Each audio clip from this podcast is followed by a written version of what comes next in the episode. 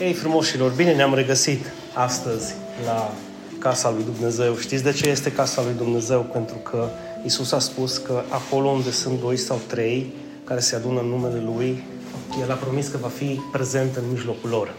Îi mulțumim lui Dumnezeu că putem să fim împreună. Salutăm pe Mihai Perița, vă spunem încă o dată, bine ați venit între noi. O salutăm pe Andreea, bine ai venit între noi. Și vă salut pe toți cei care ați pus din timpul vostru deoparte astăzi pentru Dumnezeu. Astăzi este una dintre acele prelegeri din Cuvântul Domnului care te poate ajuta să-ți schimbi viața dacă crezi. Dar înainte de orice altceva să știi și să fii conștient că Dumnezeu nu va crede în locul tău, pentru că nu poate. Din moment ce îți spune ca tu să crezi, să-L crezi pe cuvânt, El nu o să-ți facă partea asta. Dar în schimb, dacă tu îl crezi pe El, o să facă acea parte în viața ta pe care tu nu o poți face. Câți dintre voi s-au luptat cu problemele vieții? Viața nu este ușoară. Cine spune că e ușoară, te minte. Viața nu este ușoară. Și aici intervine vestea bună. Dacă ești unul dintre cei care fac din credință și din Cuvântul lui Dumnezeu pâinea lor cea de toate zilele, vei ajunge să biruiești și să ai victorie în viața asta și să trăiești altfel. Nu vei fi scutit de probleme, nu vei fi scutit de necazuri, dar nu vei trece singur prin necazuri și nu vei trece singur prin probleme. Și aici este marea diferență.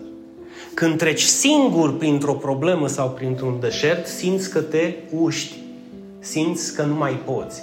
Când treci cu Domnul de mână, îl treci altfel. Amin.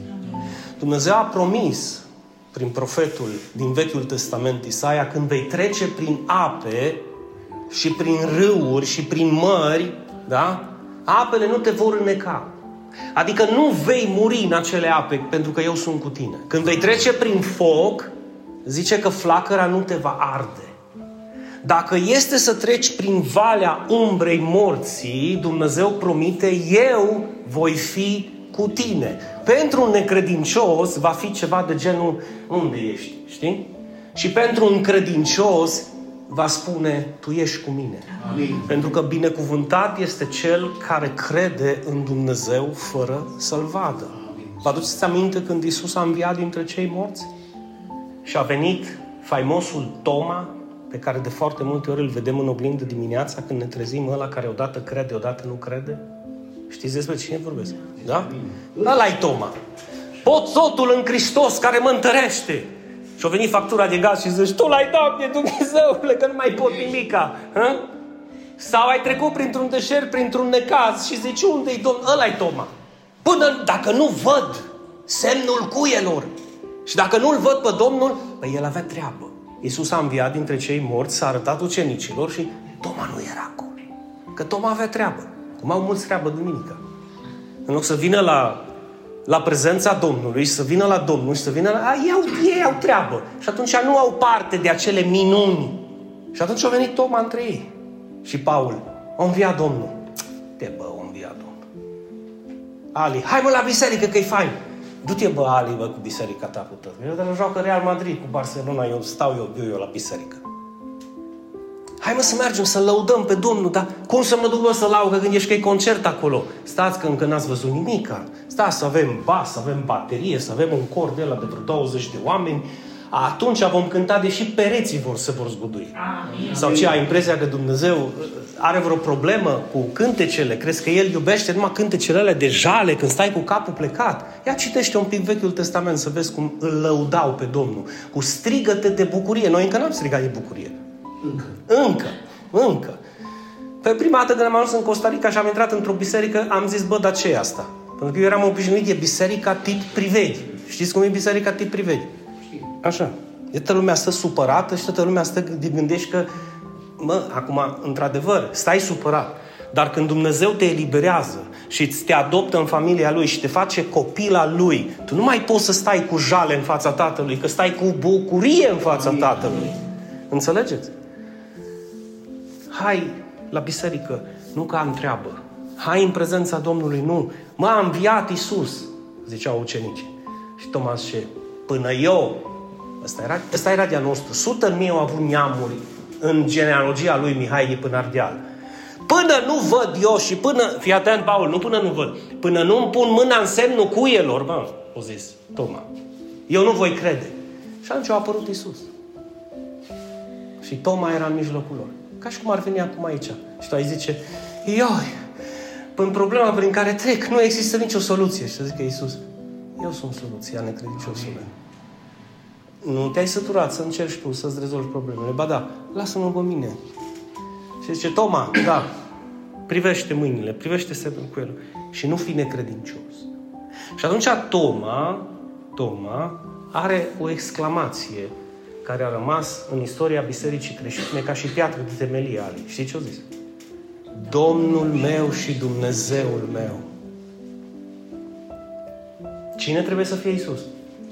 Domnul, Domnul meu și Dumnezeul meu. Măi, tu zici da, l-a văzut Toma, dar tu prin ochii credinței poți să-i vezi semnul cuielor, că era și pentru tine semnul cuielor. El pentru tine a fost pe crucea aia, nu numai pentru Toma. El pentru problemele tale a fost pentru crucea aia, nu pentru Toma. Nu. Și de aceea îți spun, acesta poate să fie un mesaj care să intre pe aici, să iasă pe aici, sau poate să fie un mesaj care să intre pe aici și să coboare aici și viața ta se va schimba pentru totdeauna. Amin. Doamne, înclin privirea și îți cer prezența ta peste fiecare dintre noi. Și nu doar peste cei care suntem aici, ci și peste cei care vor asculta pe rețelele noastre de socializare acest mesaj. Te rog, deschide tu inimile și lucrează la inimile celor care au nevoie de credință, au nevoie de speranță, au nevoie de ajutor, au nevoie de putere și tărie să se ridice, Doamne, și să-și continue drumul lângă Tine și cu Tine până la sfârșit. Mă rog pentru cei care încă n-au încheiat legământ cu Tine, Doamne, să gândească la modul cel mai serios posibil, să se lege de Tine, pentru că lângă Tine vor fi în siguranță. Amin. Doar lângă Tine.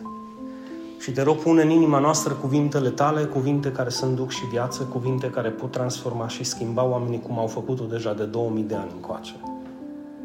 Fie ca toți cei care suntem astăzi aici să fim, să fim pământuri fertile care să-și primească sămânța Ta dătătoare de viață și care să producă rod de treizeci, de șaizeci și de o sută de ori mai mult. Și spuneți cu mine dacă puteți, amin. Amin. Credința este o convingere înainte de orice altceva, adică o siguranță. De aceea oamenii care nu au credință se uită către cei care au credință și îi numesc cum? Fanatici. De ce fanatici sau nebuni? Pentru că ei cred în ceva ceea ce nu, nu văd. Toma, Toma, de asta am zis că îl cam vedem în oglindă de foarte multe ori, că și noi avem de foarte multe ori nevoie să vedem ceva, să fie ceva palpabil ca să putem să credem. De aici a apărut doctrina păgână, iconologia, mariologia, da? Adică închinarea la statui, la tablouri, la icoane și la orice altceva ce să fie palpabil și văzut ochilor, pentru că nu le este destul să creadă în ceva în care n-au văzut, cu toate că în Vechiul Testament Dumnezeu a fost clar și a zis să nu-ți faci chip cioplit și nicio înfățișare care să se asemene cu ceva creatură în cer sau pe pământ și să te închini la ele. Niciuna. Niciuna. De ce? Pentru că eu sunt un Dumnezeu gelos. Adică, mă, dacă eu te-am făcut pe tine, nu, să nu cazi în idolatrie, mă, să te-a pus să te închini la altceva. Și de acolo oamenii o scaldă. Apoi că nu ne închinăm, că venerăm, că nu venerăm, că cinstim. Mă, lasă-mă cinstirea, mă, dar cinstește-L pe Dumnezeu, mă. Venerează-L pe Dumnezeu. Închină-te lui Dumnezeu, laudă-L pe Dumnezeu. Nu-i destul? Nu-i destul? Ei bine, dacă tu ești atent astăzi, vei avea o lecție de viață. Evrei, capitolul unsprezece. Chiar ți-l recomand pentru acasă. Nu o să stau să-l citesc tot, dar ți-l recomand astăzi să-l citești tu acasă. Este un capitol care vorbește în mod explicit de credința multor oameni care de-a lungul istoriei omenirii L-au crezut pe Dumnezeu și și-au văzut promisiunile lui Dumnezeu împlinite în viața lor. Dar îmi place foarte mult că autorul epistolei către evrei, în versetul unu, dă o definiție clară despre ce este credința sau cum am putea să o definim. Și el spune în felul următor: credința este o convingere cu privire la lucrurile la care sperăm, o siguranță cu privire la lucrurile care nu se văd. Clar că un om rațional, fără credință, îl numește pe un om ca și acesta nebun. Cum poți tu să fii sigur că Dumnezeu este cu tine din moment ce nu îl vezi? Aici e dilema. Îți spun eu un adevăr. Tu nu ești cu Dumnezeu, căci El este cu tine. Și uite care e primul pas. Apropo de convingerea asta cu privire la lucrurile la care sperăm și siguranța cu privire la lucrurile care nu se văd. Primul pas este atunci când credem în Iisus fără să-L fi văzut. Exact cum vă spuneam despre Toma. Ăsta e primul pas al credinței. Mă, eu, eu cred, eu cred că El există, eu cred că El e Fiul lui Dumnezeu, eu cred că El este Mesia, Salvatorul și Mântuitorul meu și nu cred numai de Paște, nu cred numai de Crăciun. Și atunci, primul meu pas în credință, că mai vii la biserică, că te integrezi în biserică sau că te integrezi în orice altă biserică, acesta este pasul tău spre o victorie absolută în viața ta. Să crezi, să crezi în Hristos și să nu ai pretenții să deschidă cerul ca să ți se arate ție într-un mod special. Unul dintre cele mai mari păcate, de fapt, păcatul care nu poate fi iertat niciodată, este exact acesta, cum a zis Iisus. Voi nu credeți în mine. Voi nu credeți în mine. De aceea crezi că îl răstigneau și îl batjocoreau și îl omoreau dacă ar fi crezut în el? Nu. Deloc. De aceea l-au omorât. Pentru că nu au crezut în el. L-au numit, fii atent cum l-au numit, fanatic. L-au numit partizan al unei religii noi. Adică în, în cuvinte pe care tu le mai găsești pe buzele tradiționaliștilor, l-au numit sectar.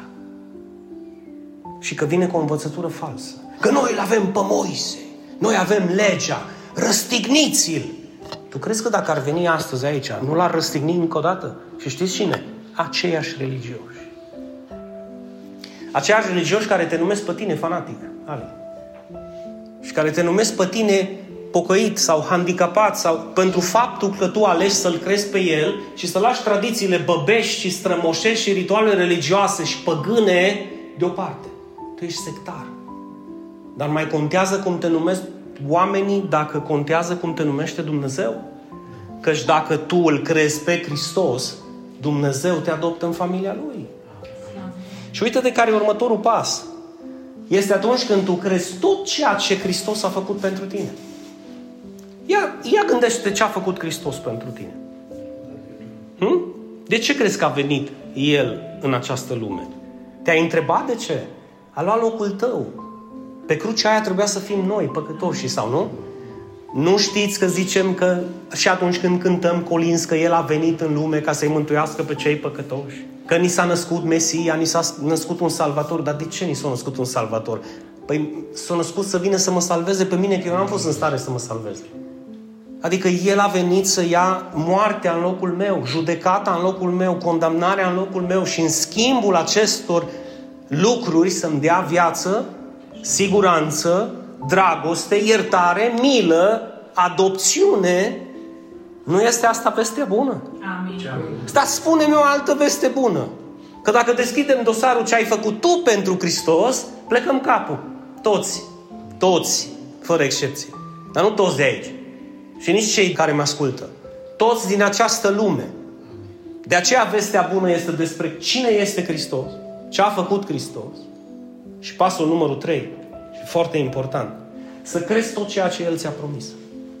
Că degeaba au venit în această lume și au murit pentru tine dacă tu nu crezi că El va reveni, de exemplu. Dacă tu nu crezi că El a zis, mă duc să vă pregătesc un loc ca acolo unde sunt eu să fiți și voi. Dacă nu crezi că oricine trăiește și crede în El nu va mai muri niciodată. Chestiunea cu credința, știți de ce este cea mai intimă parte a creștinismului? Pentru că nimeni nu poate să creadă în locul tău. Nimeni. Absolut nimeni, Mihaela. Nimeni, nimeni, nimeni, nimeni. Ar fi foarte fain să creadă părinții în locul copiilor. Din dragoste, noi ca și părinți am face acest sacrificiu. Am zice, Doamne, cred eu. Nu, noi am făcut alte sacrificii. Doamne, mă sacrific eu. Sau, Doamne, plătesc eu. Sau, Doamne, mă, mă rup eu, rup eu din mine pentru ei. Asta, da, o faci. Dar nu poți să crezi în locul copiilor. Cum nici Tatăl din cerul nu poate să creadă în locul tău. Poți să înțelegi acest aspect. Una dintre promisiunile lui Iisus, pe care o cunoașteți absolut fiecare dintre voi, care veniți de o bună bucată de vreme la biserică, este că cel ce crede, primește cuvintele lui și crede. Iisus zice, acela a trecut din moarte la viață și nu mai merge la judecată. Ăștia care îmi frică cu judecata, ne vedem noi la judecata de apoi, îi vedea tu la judecată. Eu nu văd nicio judecată de apoi. Amin. Pentru că Iisus a spus că eu nu mă mai duc la judecată dacă eu cred. Vrei să mergi la judecată? Du-te la judecată. Atât am auzit conceptul ăsta de judecată de apoi, încât îl auzim pe Hristos că ne promite că nu mai mergem la judecată și în capul nostru va fi o bătălie între învățăturile oamenilor și învățătura lui Iisus. Întrebare, ce vei alege? Pe cine crezi? Mai mergi sau nu mai mergi la judecată? Nu mă mai duc, Dinu. Sau vrei să-mi spui, aș vrea să nu mă mai duc. Că dacă îmi spui, aș vrea să nu mă mai duc, înseamnă că ai o problemă cu credința. Dacă spui, nu mă mai duc, nu e o... nu-i sinonim cu orgoliu sau mândrie. Este sinonim cu o credință și o certitudine. Uită-te puțin. Ești tu convins că Iisus este Fiul lui Dumnezeu? Ăsta e un test al credinței. Ești convins că Iisus este Fiul lui Dumnezeu? Amin. Ești convins și sigur că Iisus este Hristosul, Salvatorul și Mântuitorul tău? Amin. Ok. Ești tu convins că El a murit în locul tău? Amin. A fost judecat în locul tău? A fost condamnat în locul tău? A gustat moartea în locul tău? Amin. Acum, ești tu convins că nu mai mor niciodată? Amin. Ești tu convins că te va scoate din orice deșert prin care tu treci acum? Amin. Amin. Ești tu convins că te va scoate inclusiv din flacăra aia care simți că te arde și îți va spune niciun fir de păr, nici măcar părul tău nu o să miroase a fum. Amin. Pentru că eu te țin în mâna mea de slavă. Măi, fraților, dacă noi credem că Iisus este Hristosul, dacă noi credem că El a murit pe cruce în locul nostru, dacă noi credem că El a plătit prețul de cauțiune pentru ieșirea noastră și libertatea noastră și viața noastră veșnică, de ce nu-L credem pe cuvânt că El va fi cu noi până la sfârșit? El a zis și iată, eu voi fi cu voi până la sfârșitul veacurilor. Hai să spun de ce nu crezi că El este cu tine. Pentru că te uiți prea mult la problemele tale și prea puțin la El. Amin. Amin. Și te-o spune cineva care vorbește din experiență. Până să nu mănânce apele, mă tot uitam la mine și la cum îmi rezolv eu problemele. Și mă tot afundam și mă tot adânceam. Și când apele mi-au ajuns la gât și n-am mai reușit și n-am mai avut nicio scăpare, m-am întors către El și am zis, ajută-mă, că pierd, literalmente. Și de douăzeci și trei de ani nu m-a lăsat din mâna Lui. Niciodată. Credeți că aș putea să stau aici, să joc teatru douăzeci și trei de ani? Bine, nu aici douăzeci și trei de ani. În Costa Rica, marea majoritate a timpului. Dar același lucru l-am făcut și acolo. Aceiași oameni am ajutat și acolo. Aceleași probleme le-a zdrobit Dumnezeu și aceleași lanțuri ale robiei le-a frânt Domnul Iisus și acolo. Din aceleași deșerturi i-a scos pe oameni și acolo. Prin mine și prin alții. Aceleași probleme. Problemele tale nu sunt mai mari decât problemele celorlalți. Deșertul tău nu este mai arid și mai uscat decât al celorlalți. Problema este că a ta credință e posibil să fie mai mică decât a celorlalți. Așa că a spune, mărește-mi, Doamne, credința, este sinonim cu un om umil care știe că are nevoie ca Dumnezeu să-i dea credință mai mare. Amin. Pentru că atunci vei crede cine este Hristos, ce a făcut Hristos pentru tine și ce ți-a promis Hristos ție. Eu mă voi întâlni cu tine și peste cinci ani, și peste zece ani, și peste douăzeci de ani, și peste treizeci de ani. Întrebarea mea va fi aceeași. De fapt, va fi aceeași întrebare pe care o vei auzi și când vei pleca de pe acest pământ. Când Dumnezeu te va întreba ce ai făcut cu Fiul meu care l-am dăruit pentru tine. L-ai pus în ramă undeva în casa ta și ți-ai adus aminte de El deodată, de două ori pe an, în cel mai fericit caz? sau l-ai făcut parte din viața ta și cum El a preferat să moară El decât să te vadă pe tine murind, ai luat și tu decizia să-L urmezi pe El până la sfârșit. Ce ai făcut cu El? L-ai crezut pe cuvânt? L-ai urmat? L-ai dat? L-ai vestit și altora? Altora cui, Doamne? Altora care au trecut prin același foc, deșert, problemă, necaz prin care tu ai trecut. Sau tu ai avut impresia că numai de tine a fost vorba în toată creația omenirii? Dacă era vorba numai de mine astăzi, voi nu erați astăzi aici. Eu nu aș fi vorbit cu niciunul dintre voi niciodată. Dar tocmai că începi să te debarasezi de problemele tale personale și începi să te uiți în jurul tău și zici ce fain e să-l ajut pe cutare sau ce fain e să o ajut pe cutare sau ce fain e să întind o mână de ajutor. Și când simți, nu numai în biserică, nu numai în societatea noastră în Turda, pe rețelele de socializare, dincolo de hater și ăștia care sunt cu bazuca în mână, lasă-i deoparte, sunt zeci, sute de oameni care mulțumesc pentru mesajele pe care tu le asculți duminică de duminică. Domnul Dinu, sunt bolnavă pe pat. Nu știu cum am reușit, i-am dat scroll și v-am găsit. Vă urmez de câteva luni de zile, mi-aduceți liniște, mi-aduceți pace. Draga mea, zic, nu eu, Dumnezeu, prin mine ți aduce, că eu nu pot să-ți aduc nicio pace. Nu eu sunt soluția. Eu sunt doar o oglindă. Lumina pe care tu o vezi și o primești, nu sunt eu. Vine prin mine și poți să o ai și tu. De fapt, gândește-te dacă vrei să o ai. Gândește ce vrei să dai mai departe. Veștile bune ale lui Dumnezeu sau veștile tale rele? Problemele tale vrei să le dai mai departe sau soluțiile lui Dumnezeu? Bucuria mântuirii tale sau năcazul lumii în care trăim? Această lume nu se va schimba. Parlamentarii nu se vor schimba. Guvernanții nu se vor schimba. Ei nu vor tânji să-ți fie ție bine niciodată. Singurul care va tânji să-ți fie ție bine este cel care a plătit pentru tine și a murit în locul tău. Și te-a iubit atât de mult încât a zis, nu pot să trăiesc fără tine decât dacă tu alegi să trăiești fără mine. Atunci ați voi respecta decizia. Ați înțeles acest adevăr? Îl mai repet o dată. Deci Iisus se uită în ochii tăi și îți spune, am plătit prețul ăsta deoarece nu vreau să te văd suferind, nu vreau să te văd murind, nu vreau să te văd blestemat. Dar dacă tu vrei, îți respect decizia. Pentru că cu forța, dragoste nu există. Vrei să mă urmezi? Trebuie să fie o alegere a ta personală. Cum a fost a mea personală de a muri în locul tău. Acum este alegerea ta. Mă urmezi pe mine? Mă, mă iubești pe mine? Vrei să te legi cu mine într-un legământ și să nu ne mai despartă niciodată nimeni? Vrei? Pentru că alegerea îți aparține. Dinu, de ce este atât de importantă credința? Mă repet, Dumnezeu nu poate să creadă în locul tău. N-are cum să creadă în locul tău. N-are cum să scânte în locul tău. N-are cum să vestească cuvântul în locul meu. N-are cum să se urmeze El pe sine în locul tău. De aceea ți le cere ție și mie. Pasajul de sus l-am tradus eu în cuvinte contemporane.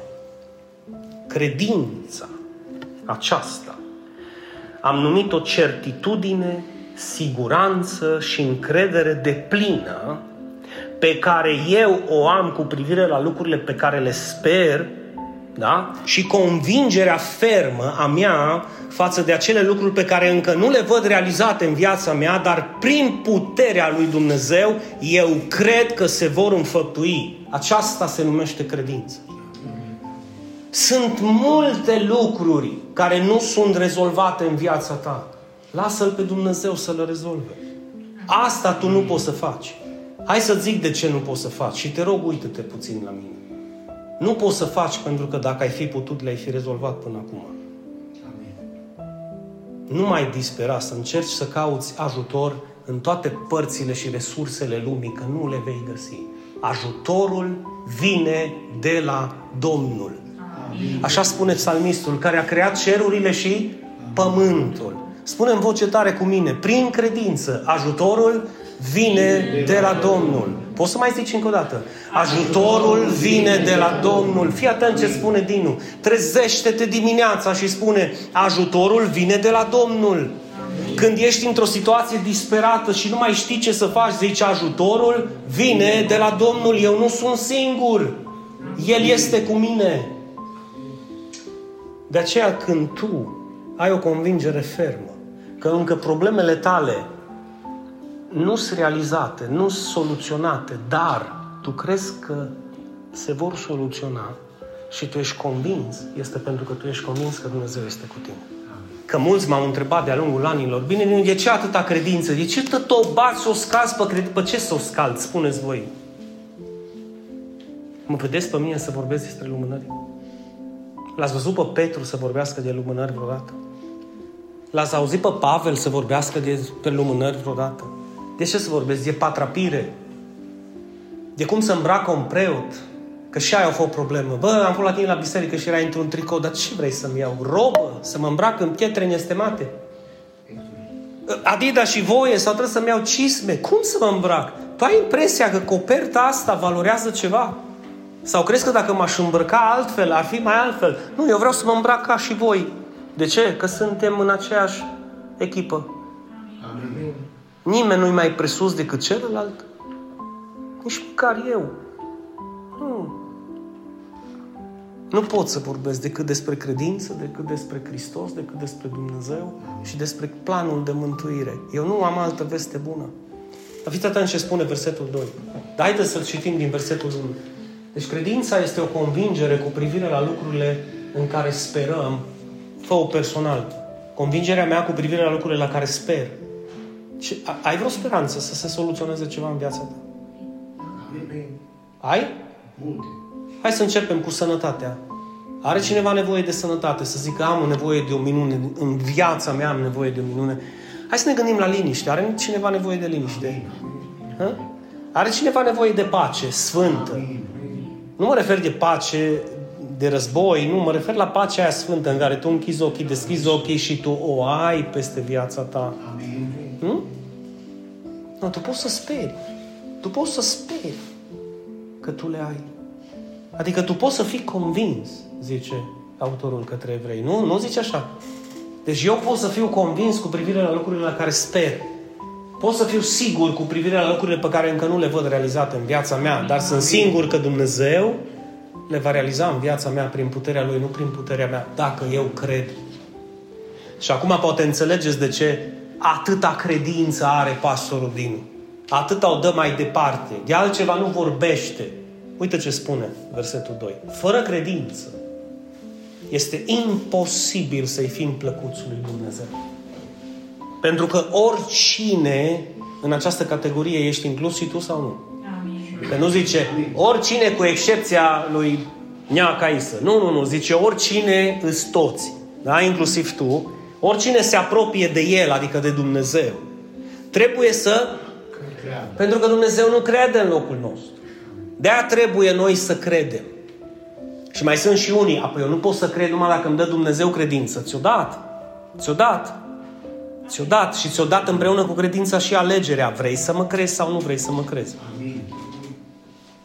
Vrei să-ți fac un test al credinței, să vezi că tu ai credință. Tu ești convins chiar dacă este norat afară, că soarele e pe cer, nu? Dar tu nu l-ai văzut. Dacă nu mai strălucește astăzi, de exemplu, și nu mai strălucește niciodată. Nu se poate, din. E adevărat? Nu, de ce nu se poate? L-am văzut în fiecare zi. Chiar dacă a fost înorat, soarele era acolo. E adevărat? Păi, dar tu nu-l vezi astăzi. Da, mă, nu-l văd astăzi, dar e acolo, chiar dacă nu-l văd. Mă, tu trebuie să fii mai sigur că Dumnezeu există decât că soarele e pe cer. Că soarele se poate să se stingă și să apună. Dumnezeu nu moare și nu se stinge. Deci, fără această credință în Dumnezeu, în ceea ce a făcut Dumnezeu și în ceea ce mi-a promis Dumnezeu, este imposibil să-i fiu plăcut lui Dumnezeu, pentru că oricine se apropie de Dumnezeu trebuie să creadă că Dumnezeu este. Da? Și ce face? Puteți să ziceți în voce mai tare un pic. Ce face? Amin. Elisa, nu te-am auzit. Poți să mai zici o dată? Îi răsplătește pe cei ce-l caută. Amin. Amin. Ali, mai zici o dată? Îi răsplătește pe cei ce-l caută. Mihai, mai poți să zici o dată? Îi răsplătește pe cei ce-l caută. Gabi? Îi răsplătește pe cei ce-l caută. Știți cum sună versetul ăsta? Mă răsplătește pentru că-l caut. Mă răsplătește dacă-l caut. Amin. Deci mă răsplătește pe mine dacă îl caut. De ce? Pentru că eu fac parte din categoria oricine se apropie de el. Hai să vă dau o veste mai puțin, mai puțin plăcută. Nu oricine crede. Asta e problema. Nu oricine crede. Dar cine crede va fi răsplătit de Dumnezeu. Amin. Poți tu să crezi, da, este alegerea ta. Cum, cum e alegerea ta să nu crezi. Poate să fie alegerea ta să zici hm, a fost o experiență plăcută, ne vedem peste cincisprezece ani. Sau poate să fie alegerea ta să zici eu nu plec de aici astăzi fără Hristos. Eu nu plec de aici astăzi fără această credință. Eu nu plec de aici astăzi fără soluția ta, Doamne. Nu e alegerea mea. Eu am făcut alegerea asta acum douăzeci și trei de ani. Nu te-am rugat pe tine să o faci în locul meu. Nu mă poți ruga pe mine să o fac în locul tău, că nu pot să o fac. Dar alegerea ți aparține și îți va fi respectată. Așa că consecințele alegerilor tale să nu mai dai vina nici pe Dumnezeu, nici pe biserică, nici pe mama, nici pe tata, nici pe copil, nici pe nepot, că ei nu au ales în locul tău. Răsplata ta, răsplata ta va fi în funcție de credința ta. Amin. Mă, Dinu, dar e așa de simplu. Când vreodată s-au complicat aici învățăturile? Spune-mi, dă-mi exemplu odată când am complicat eu învățăturile.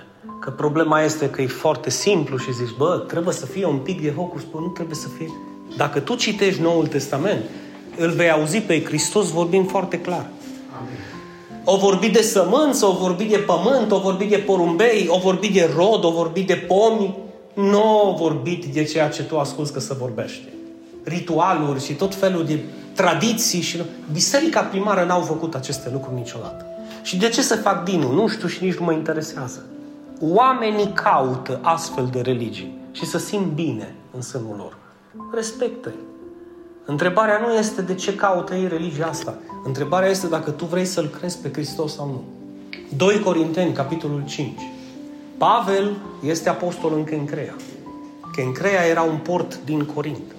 El era păstor acolo. A fundat biserica din Kencrea, o mănunță de oameni, cum sunteți voi astăzi aici. Și fiți atenți ce zice apostolul Pavel în a doua sa epistolă către Corinteni, capitolul cinci.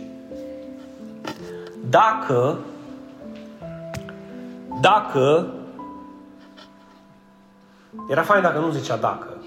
Dar zice dacă cineva este în Hristos, adică dacă are cineva credință în Hristos, la asta se referă, nu dacă cineva e în Hristos ca și cum tu te duci în cameră, mă duc în cameră, nu. Dacă cineva este în Hristos, adică efectiv aruncat cu totul în apa aceea care se numește apa vie a Domnului, dar în credința adevărată. În, în, el se scaldă în tot ceea ce Iisus este, în tot ceea ce Iisus a făcut și în tot ceea ce Iisus a promis. Suntem clari? Asta înseamnă în Hristos. Nu înseamnă a fi în El, literalmente. Nu, înseamnă a crede în El, literalmente, și în tot ceea ce El este, tot ce a făcut și tot ceea ce a promis.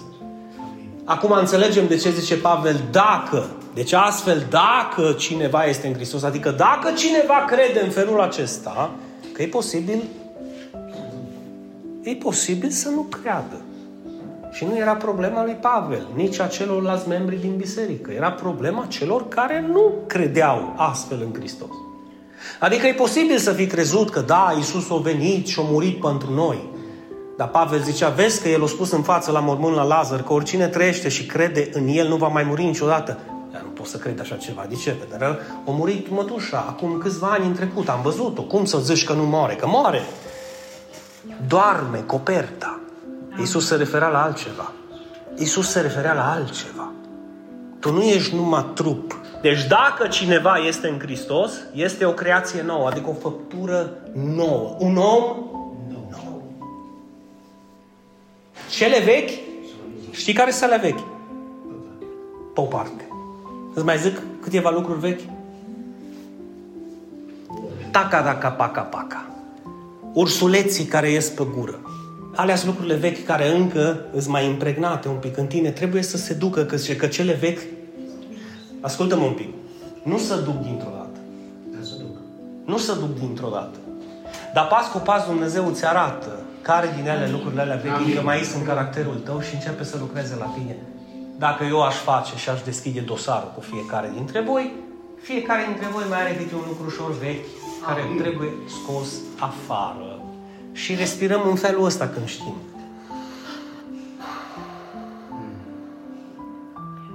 Dar, zice Pavel, dacă ești în Hristos, toate lucrurile astea vechi, hai să mai zic un lucru vechi. Doamne ajută, Doamne dă, Doamne feri, Doamne smulță. Și s-au terminat rugăciunile mele. Astea nu sunt rugăciuni, dragilor. Rugăciunea este o conversație cu Cel pe care tu îl numești Dumnezeu și spui că îl iubești. O conversație. Tu vorbești cu El cum vorbește un copil cu tatăl lui. Tu nu vorbești cu El ca și cum ai vorbit cu nu știu cine, te întâlnești cu El ocazional. Nu, tu, El e lângă tine. Tu trebuie să ai o relație cu El. Deci dacă cineva este în Hristos, este o nouă creație, e o nouă făptură. Cele vechi s-au dus, iată, toate au devenit noi. Și am înlocuit birtul cu casa lui Dumnezeu. Amin. Am înlocuit secretarele cu soția perfectă și ideală. Am înlocuit nervii și stresul cu pacea sfântă și cu bucuria. Am înlocuit când am luat banii și i-am băgat unde nu trebuie, la a investi în ceva util pentru mine și familia mea. Amin. Mai zice cineva amin? Amin. Am înlocuit lucrurile alea vechi care îmi făceau rău cu lucrurile astea noi. Am înlocuit disperarea cu credința și cu speranța. Am înlocuit îngrijorarea cu pacea lui Hristos care este peste mine. Am înlocuit deșertul arid cu pământul făgăduinței promis de Dumnezeu. Dacă este cineva în Hristos. Și toate acestea se referă la lucrurile noi. Nu se referă la alea vechi, atenție. Nu se, și toate acestea sunt de la Dumnezeu. Alea vechi nu sunt de la Dumnezeu. Faptul că se duc, se duc din puterea lui Dumnezeu, dar nu au venit în viața ta de la Dumnezeu. Astea noi vin de la Dumnezeu. Ali. Astea noi vin de la Dumnezeu. Care prin Hristos, apropo, cine este temelia noastră, prin Hristos, Fiul Său, ne-a împăcat Dumnezeu. Ne-a împăcat cu sine, pe de o parte, că noi am fost dușmani, adică noi am fost rătăciți pe afară, și Dumnezeu prin Hristos ne-a împăcat cu El, ne-a dus la El, a făcut pace. Amin. O zis, băi, eu trebuie să vă condamn pe toți că sunteți păcătoși. Eu am fost primul dintre ei împreună cu Pavel. Și atunci, Dinu, cum ai primit pace? Pe am primit pace că a venit Hristos și a zis, Dinu, mor eu în locul tău, sunt judecat, condamnat eu în locul tău, plătesc eu în locul tău în fața lui Dumnezeu, pentru că Dumnezeu trebuie să condamne păcatul tău. Înțelegi, Dinu? Da, înțeleg. Ok, ai două variante. Plătești tu pentru păcatele tale și mori, sau plătesc eu pentru păcatele tale și mor eu în locul tău. Ăsta e planul de mântuire, în cuvinte simple. Bine, din acum douăzeci și trei de ani am zis, ok, da? Mor tu pentru mine și în locul meu și eu te cred pe tine pe cuvânt. Că altceva ce aș putea să fac? Să mor eu în locul meu? N-am putut să mor. Și atunci m-a împăcat Dumnezeu cu El. O zis, Dinu, da, ești vinovat, meriți moartea, meriți să fii condamnat, te-am judecat și te-am găsit vinovat în locul meu, dar, dar, Fiul meu în care tu ți-ai pus speranța a plătit în locul tău cauțiunea de eliberare din temnița morții, a îngrijorării, a fricii, a întunericului, a blestemului și ți-a dat viață veșnică. Ești liber să pleci. Ești împăcat cu mine. Prin Fiul meu, nu prin tine. Și atunci Dinu a ieșit afară din, din sala de judecată. Înțelegeți de ce nu mai mergem la judecată, cei care credem în El? Pentru că a fost judecată. Cazul meu a fost judecat la Calvara acum două mii de ani. Și pentru aceeași problemă nu se poate condamna două persoane. Pentru problema mea a fost condamnat Hristos în locul meu. Și n-a fost condamnat Hristos în locul meu doar pentru păcatele din trecut, Ioana. Nici pentru păcatele din prezent, ci pentru toate păcatele mele trecute, prezente și viitoare, că jertfa Lui este întreagă și perfectă. Asta nu-mi dă mie libertate la păcat, gata, o plăti Hristos și pentru păcatele viitoare, fane, dă-i pătăt acum. Nu, asta o minte păgână gândește așa. Dar fiți atenți, după ce spune Pavel că ne-a împăcat cu cu Hristos, deci Hristos ne-a împăcat cu Dumnezeu, zice că ne-a dat și slujba de împăcare. Citim. Ne-a împăcat cu sine, deci una la mână ne-a împăcat cu sine și ne-a dat slujba de împăcare. Nu putem să separăm, să despărțim chestia asta. Cine este împăcat cu Dumnezeu, adică cine s-a împăcat cu Dumnezeu prin Hristos, are o datorie, slujba de împăcare. Și știți în ce constă slujba de împăcare? Dă și tu mai departe vestea bună pe care tu ai primit-o. Dinu, dar eu n-am studii teologice, nici nu-i nevoie. Să-i spui unui om că tu scoți Dumnezeu din îngrijorarea vieții tale, din deșertul vieții tale, din problema vieții tale, că te-o, te-o tămăduit, te-o vindecat și ți-o smulți, ți-o rupt ranțurile, lanțurile robiei și a viciurilor din viața ta, nu-i nevoie de studii teologice să-i spui celui de lângă tine. Îi nevoie de putere să-i zici, Domnul meu poate să te schimbe. Atenție! Deci Dumnezeu era în Hristos împăcând lumea cu sine. Deci când te-a luat Hristos pe tine în brațe, cine te-a luat? Dumnezeu te-a luat în brațe. Fără a mai lua în considerare păcatele sau nelegiuirile lor. Ați înțeles? De ce nu le-a luat în considerare? Pentru că le-a condamnat pe toate în Hristos. Cum să le mai ia în considerare? Este ca și când tu treci pe roșu și iei o amendă de cinci sute de lei și tu n-ai bani să o plătești și vine dinul la tine și zice, bă, ține cinci sute de lei, plătești și amenda că ăștia te bagă la temniță. Și tu plătești amenda. Și când ieși din tribunal, te întâlnești cu un fariseu și zice, hm, chiar crezi că o plătit din nou amenda pentru tine? Vezi că la colț se așteaptă cineva și va trebui să plătești și amenda și te bagă ăștia la pușcărie. Și tu, tu ai țidula în mână în care scrie achitat, eliberat, cauțiune plătită. Bă, fraților, tu ai Scriptura în mână. Hristos a murit pentru tine și în locul tău. Mă, ridic-o, mă, fără frică, mă, indiferent ce-ți spun fariseii, mă. Că n-ai cum să fii sigur de mântuirea ta. Tu nu ai cum să fii sigur de mântuirea ta. Dar ce? Îmi zicea cineva. Dar ce? Tu deja te crezi mântuit? Eu nu mă cred mântuit, eu sunt convins că-s mântuit. Amin. Pentru că nu pot să-L fac mincinos pe Hristos. El a zis către mine că sunt mântuit, nu am zis eu. Amin. Pentru că Pavel zice că dacă cele vechi nu se duc din viața ta și cele noi nu vin de la Dumnezeu, tu nu ești o făptură nouă. Amin. Tu nu ești în Hristos.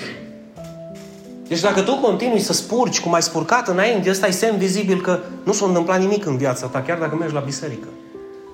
Dacă tu continui să zdrobești banii tăi pe care îi muncești cu greu și să-ți iei ce nu trebuie din ei, să te intoxici cu substanțele respective sau să-i bagi sau să-i amanetezi sau să-i bagi la aparate sau mai știu eu unde, ăla-i semn că tu nu ai nicio schimbare în viața ta. Deci ăla-i semn de trezire, să zici, bă, alea vechi sunt viața mea încă, lucrurile alea vechi. Eu am nevoie de lucruri noi.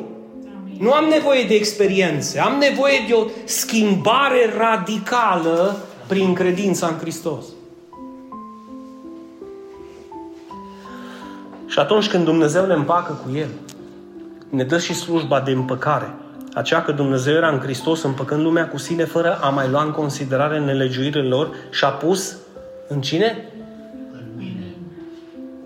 Iubiților, dacă cincizeci de membri suntem în biserică, ar trebui să fie cincizeci de ucenici. Nu cincizeci de spectatori. cincizeci de ucenici care Dumnezeu să pună și în ei cuvântul împăcării. Care este acest cuvânt? Care este cuvântul împăcării? Care este vestea bună? Păcatele sunt iertate prin jertfa lui Iisus Hristos. Amin. De aici rezultă că sunt mântuit. Crezi sau nu crezi? Amin. Amin. Câte din păcate? Toate. Hristos pentru câte păcate a murit? Și de ce a murit pentru mine? Ca să fie o nouă făptură, să fie o nouă creație.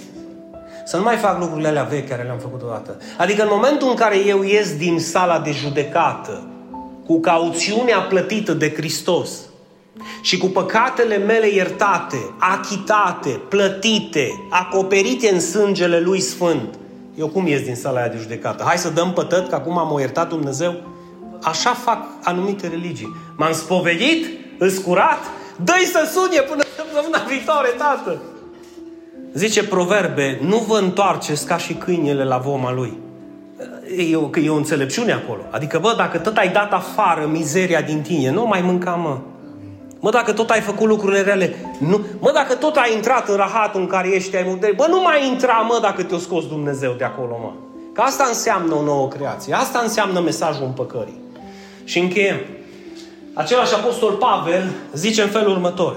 Căci sunt convins ce era credința adevărată. Ce este o convingere, o siguranță, o certitudine. Că sunt convins că nici moartea, și de ce începe cu moartea? Pentru că este, pe lângă îngrijorări, frică, probleme, necazuri, ca moartea nu-i nimic. Ascultați-mă, ca moartea nu-i nimic. Să știi tu că ești în prag, să stai curentul. Nu-i la fel cum știi că zice doctorul, vezi că mâine pleci.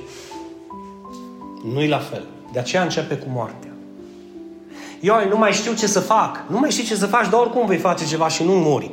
Dacă tu știi că mâine pleci și nu mai poți să faci nimic, acolo, de-aia începe Pavel cu moartea.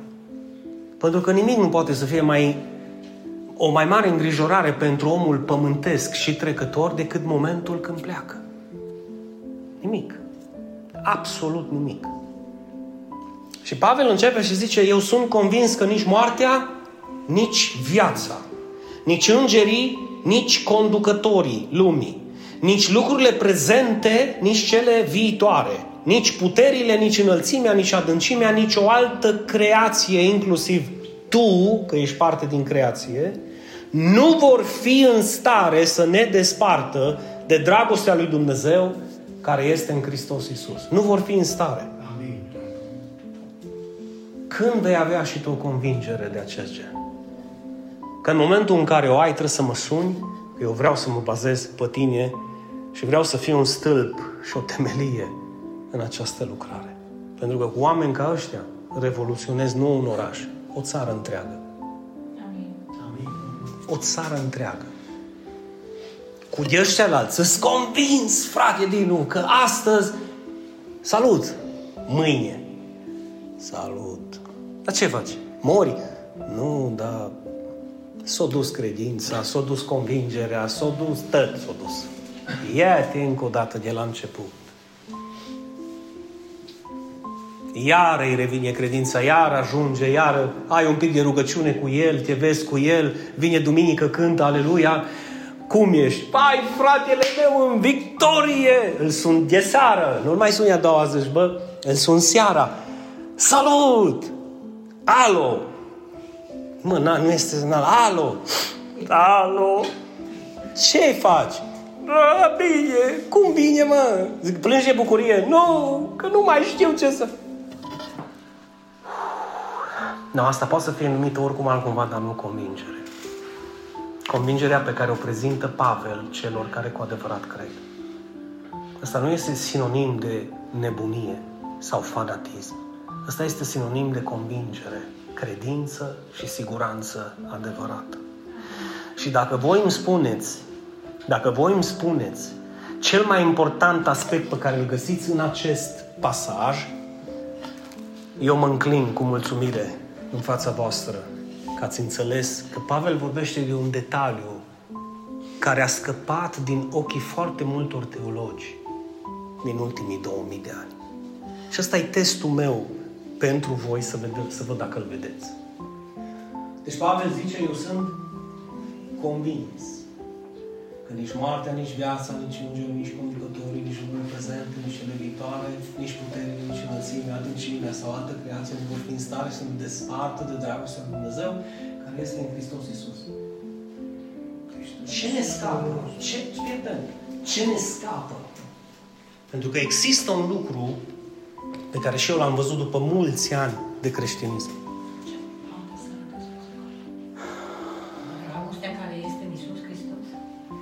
Despre ce ai predicat de azi?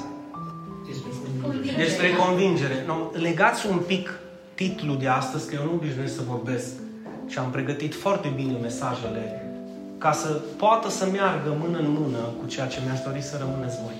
Cu această convingere și această siguranță. Dar deschideți-vă un pic ochii și uitați-vă un pic peste pasaj și citiți-l din perspectiva lui Pavel, gândindu-vă la această siguranță. Ce fel de siguranță avea Pavel aici? Dragostea lui Dumnezeu pentru el nu se schimbă. Dragostea lui Dumnezeu pentru Pavel nu se schimbă. E adevărat? E adevărat. Dar mai lipsește un ingredient. Convingerea mea. Hristos, Domnul nostru. Haideți, zi, zi. Nu înseamnă că Dumnezeu, Tatăl, ne iubește pe Iisus Hristos. Ba da, corect. El era convins de treaba asta. Dar Pavel avea o convingere extrem, extrem de diferită. Și trebuie să vedeți aspectul ăsta.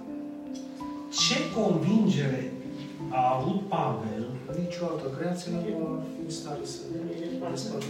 Deci ce convingere a avut Pavel care transcende un pic și este mult peste convingerea noastră pe care o vedem în momentul ăsta? Haideți să întreb altfel. Cum ai aplica acest verset în viața ta? Sunt convins că nimic viața nu va putea. Aha, mai zi mai tare. Nu va putea? Nu va putea să mă despartă de dragostea lui Dumnezeu. Bun. Au avut și Pavel convingerea asta? Da. Aș putea să întreb, au avut și Pavel doar convingerea asta? Sau au avut o convingere mai mare? Și dacă au avut o convingere mai mare, de unde reiese? Și dacă nu au avut o convingere mai mare, înseamnă că era convins despre el că nimeni și nimic putea să-l despartă de dragostea lui Dumnezeu. Amin? Și în consecință, dacă nimeni nu te desparte de dragostea lui Dumnezeu, nu te desparte de Dumnezeu. Deci n-ai cum să zici, nimeni nu mă poate despărți de dragostea lui Dumnezeu, dar mă desparte de Dumnezeu. Nu, nu. Aici se referă la dragostea lui Dumnezeu care efectiv te îmbrățișează pe tine. Dumnezeu nu va renunța la tine niciodată. Pavel avea convingerea asta, da? Dar mă... Mă, fată, mă, cum meriți astăzi un premiu, ați înțeles? Ia uitați-vă un pic, vorbește la persoana întâi, căci eu sunt convins că nimeni nu va fi în stare să mă... Să ne. Să, ne. să mă? Sau să ne. De ce era convins Pavel Miha? Doar de el sau și de biserica din Roma? Nu, fii atent, el era convins, cum îți eu convins, că Dumnezeu nu se va despărți de tine, Ioana, chiar și atunci când tu ai impresia că El e departe. Amin. Nici de voi. Amin. Păi clar că nici de voi. Deci, dar ați înțeles care e ideea?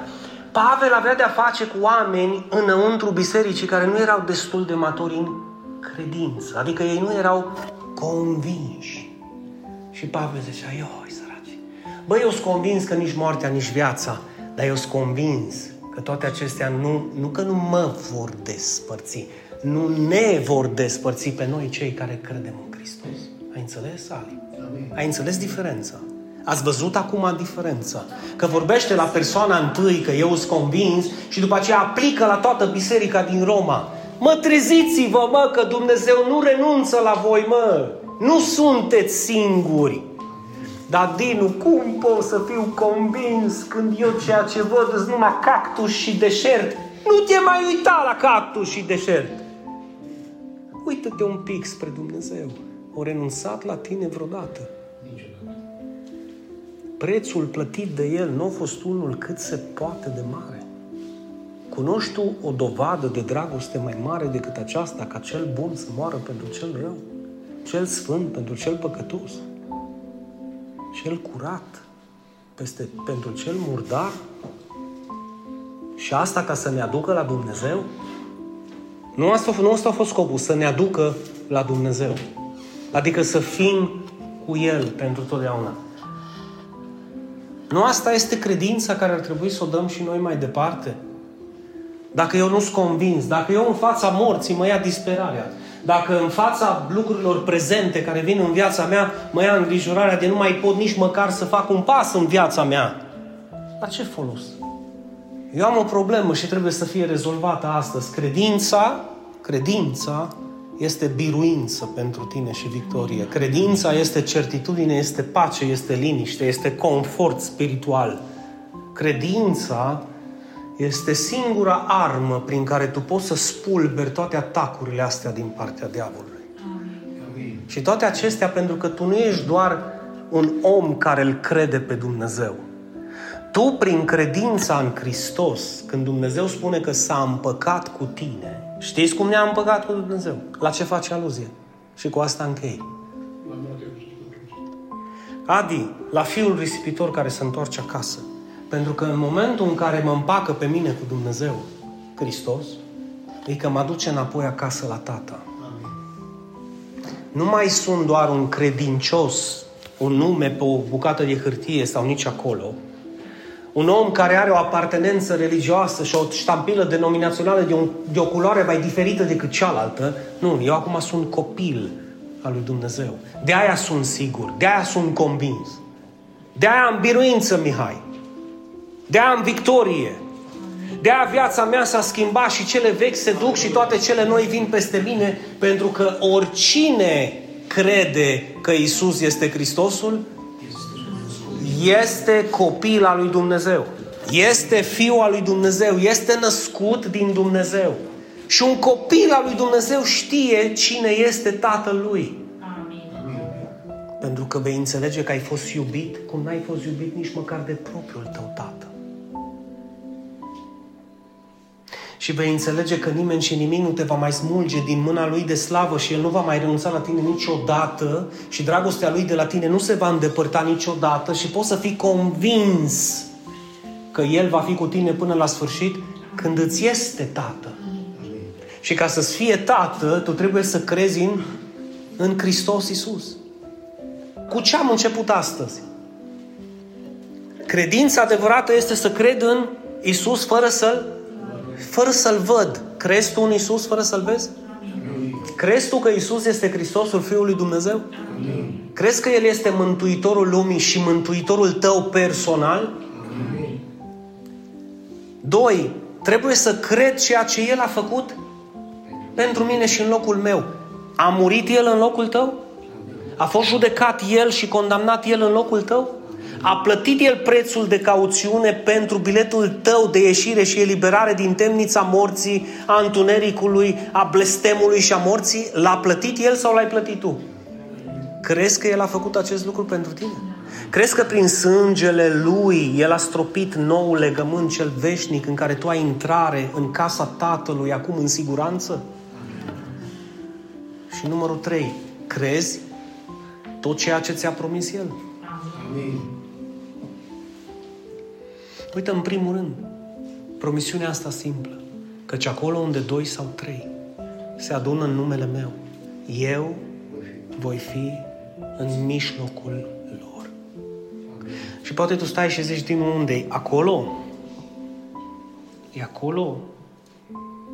E acolo? Dacă eu ți-aș spune că poate, poate, poate, poate ești chiar în brațele Lui acum, că dacă te-ar fi lăsat din brațele Lui, te-ai fi pierdut de tot. Amin. Asta e slujba împăcării, dragilor. Dumnezeu era în Hristos și vroia să ne aducă acasă. Și cel ce crede și aude mesajul, și aude Evanghelia și vestea bună, și crede în Iisus, crede în ce a făcut El și crede în ce a promis El, oricine, zice Ioan, oricine crede această promisiune, este născut din Dumnezeu. Asta este născut din nou. Lucrurile vechi se duc, lucrurile noi vin treptat în viața mea. Și viața ta se schimbă. Amin. Și când viața ta se schimbă, lumina lui Iisus strălucește prin tine. Tu nu mai poți să faci ce ai făcut înainte și dacă vrei. Nu mai poți să cazi în aceleași păcate, nu mai poți să te scufunzi în aceeași mizerie, nu mai poți să te intoxici, pentru că tu ai lumină, tu ai viață, Amin. Tu ești curat prin sângele lui Hristos, ceva s-a schimbat în viața ta. Dar, dar, trebuie să fii convins. Și eu n-am cum să fiu în locul tău. Trebuie să crezi tu. Trebuie să-ți asumi această responsabilitate și să alegi de bunăvoie și nesilit de nimeni să-L crezi pe Dumnezeu. Și dacă tu Îl crezi și dacă tu ești convins, tu poți să-I fii plăcut lui Dumnezeu. Și când un om este plăcut lui Dumnezeu, lucrurile se schimbă în viața lui. Amin. Așa că sfatul meu este: nu te mai lăsa de Dumnezeu niciodată. Decide astăzi să-L urmezi pe El și decide astăzi să-L iubești pe El și decide astăzi să crezi în El în aspectul acesta. Cine este, ce a făcut și ce mi-a promis. Și El va avea grijă să te răsplătească pe tine cu acele lucruri pe care n-ai reușit să le ai în viața ta până acum. Este o chestiune de alegere. Uite, acum douăzeci și trei de ani mă aflam într-o biserică ca tine, eram invitat. Și mi-aduc aminte, păstorul respectiv a zis, zice, aș vrea să mă rog pentru cei care decid să-L urmeze pe Hristos astăzi. Zic, Doamne, de oare despre ce vorbești cu ăsta? Și-a făcut o rugăciune și am făcut-o cu el. Simplă. O rugăciune care mi-a schimbat viața. Eu n-aș pleca astăzi de aici, înainte să zic, vrei tu să te decizi pentru Iisus? Că eu m-aș putea ruga cu tine după ce pleacă toți. Sau dacă ai timp și vrei să te gândești, aș putea să o fac săptămâna viitoare. Am întrebarea ei dacă nu mai există săptămâna viitoare. De unde suntem noi siguri că mâine va fi o nouă zi? Dacă tic-tacul acesta se oprește, poate pentru tine. Și atâta timp cât se spune astăzi, Adi, zice cuvântul lui Dumnezeu să nu ne împietrim inimile. Amin. Așa că eu zic ție astăzi, vrei tu să-i dedici viața lui Iisus și vrei să alegi tu să-L urmezi pe Iisus până la sfârșit? Că dacă tu vrei, eu închid ochii împreună cu tine și te conduc într-o rugăciune simplă pe care eu am făcut-o acum douăzeci și trei de ani. Nu e un hocus-pocus, sunt niște cuvinte pe care le rostești dacă vrei, încet, dar le rostești în fața lui Dumnezeu. Și cum mie mi-a schimbat viața de douăzeci și trei de ani, e posibil să-ți schimbe și ție viața, Dumnezeu, în următoarele două trei minute. Am să mă rog eu un minut înainte de toate și pe urmă am să te rog pe tine. Dacă simți pe inimă să faci această rugăciune împreună cu mine, o să te rog să o faci. Dar prima dată, lasă-mă să mă rog ca Dumnezeu să binecuvânteze aceste momente. Tată din ceruri și Dumnezeu atotputernic, vin în fața Ta astăzi, în acest moment sublim și cer, Doamne, ca Duhul Tău cel Sfânt să înceapă să atingă sufletele și inimile celor prezenți prin puterea Ta divină. Și dacă unul, Doamne, unul singur se întoarce la Dumnezeu, cum m-am întors și eu acum douăzeci și trei de ani, sunt convins că este sărbătoare mare în cer astăzi. De aceea te rog, condune Tu în această rugăciune scurtă și deschide, Doamne, cerurile ca să ne bucurăm de mântuirea Ta. Și acum rostește dacă poți cu mine și dacă vrei.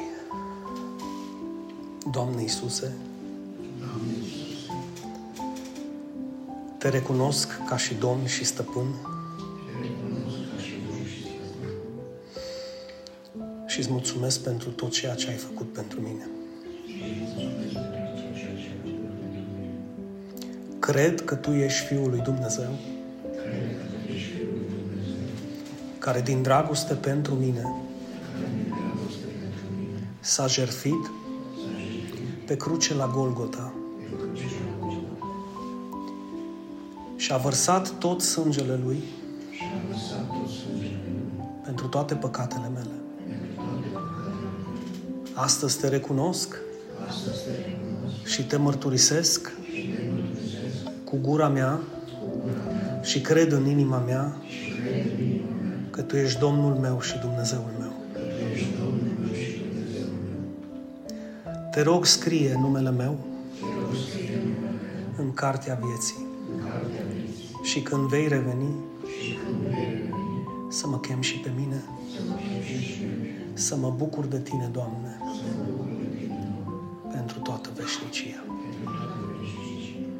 Îți mulțumesc și îți sunt recunoscător.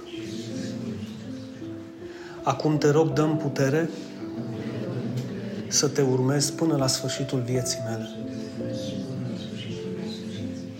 În numele lui Iisus, așa să-mi ajute Dumnezeu.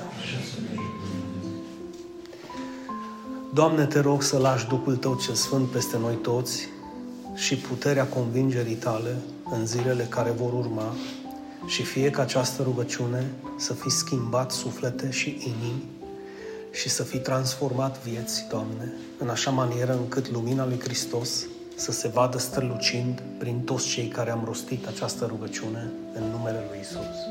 Îți mulțumesc din inimă, Doamne, și dacă pe rețelele de socializare care ne ascultă, Doamne, în aceste momente au fost dintre cei care au făcut acest legământ, să fie și ei binecuvântați de Tine, Doamne.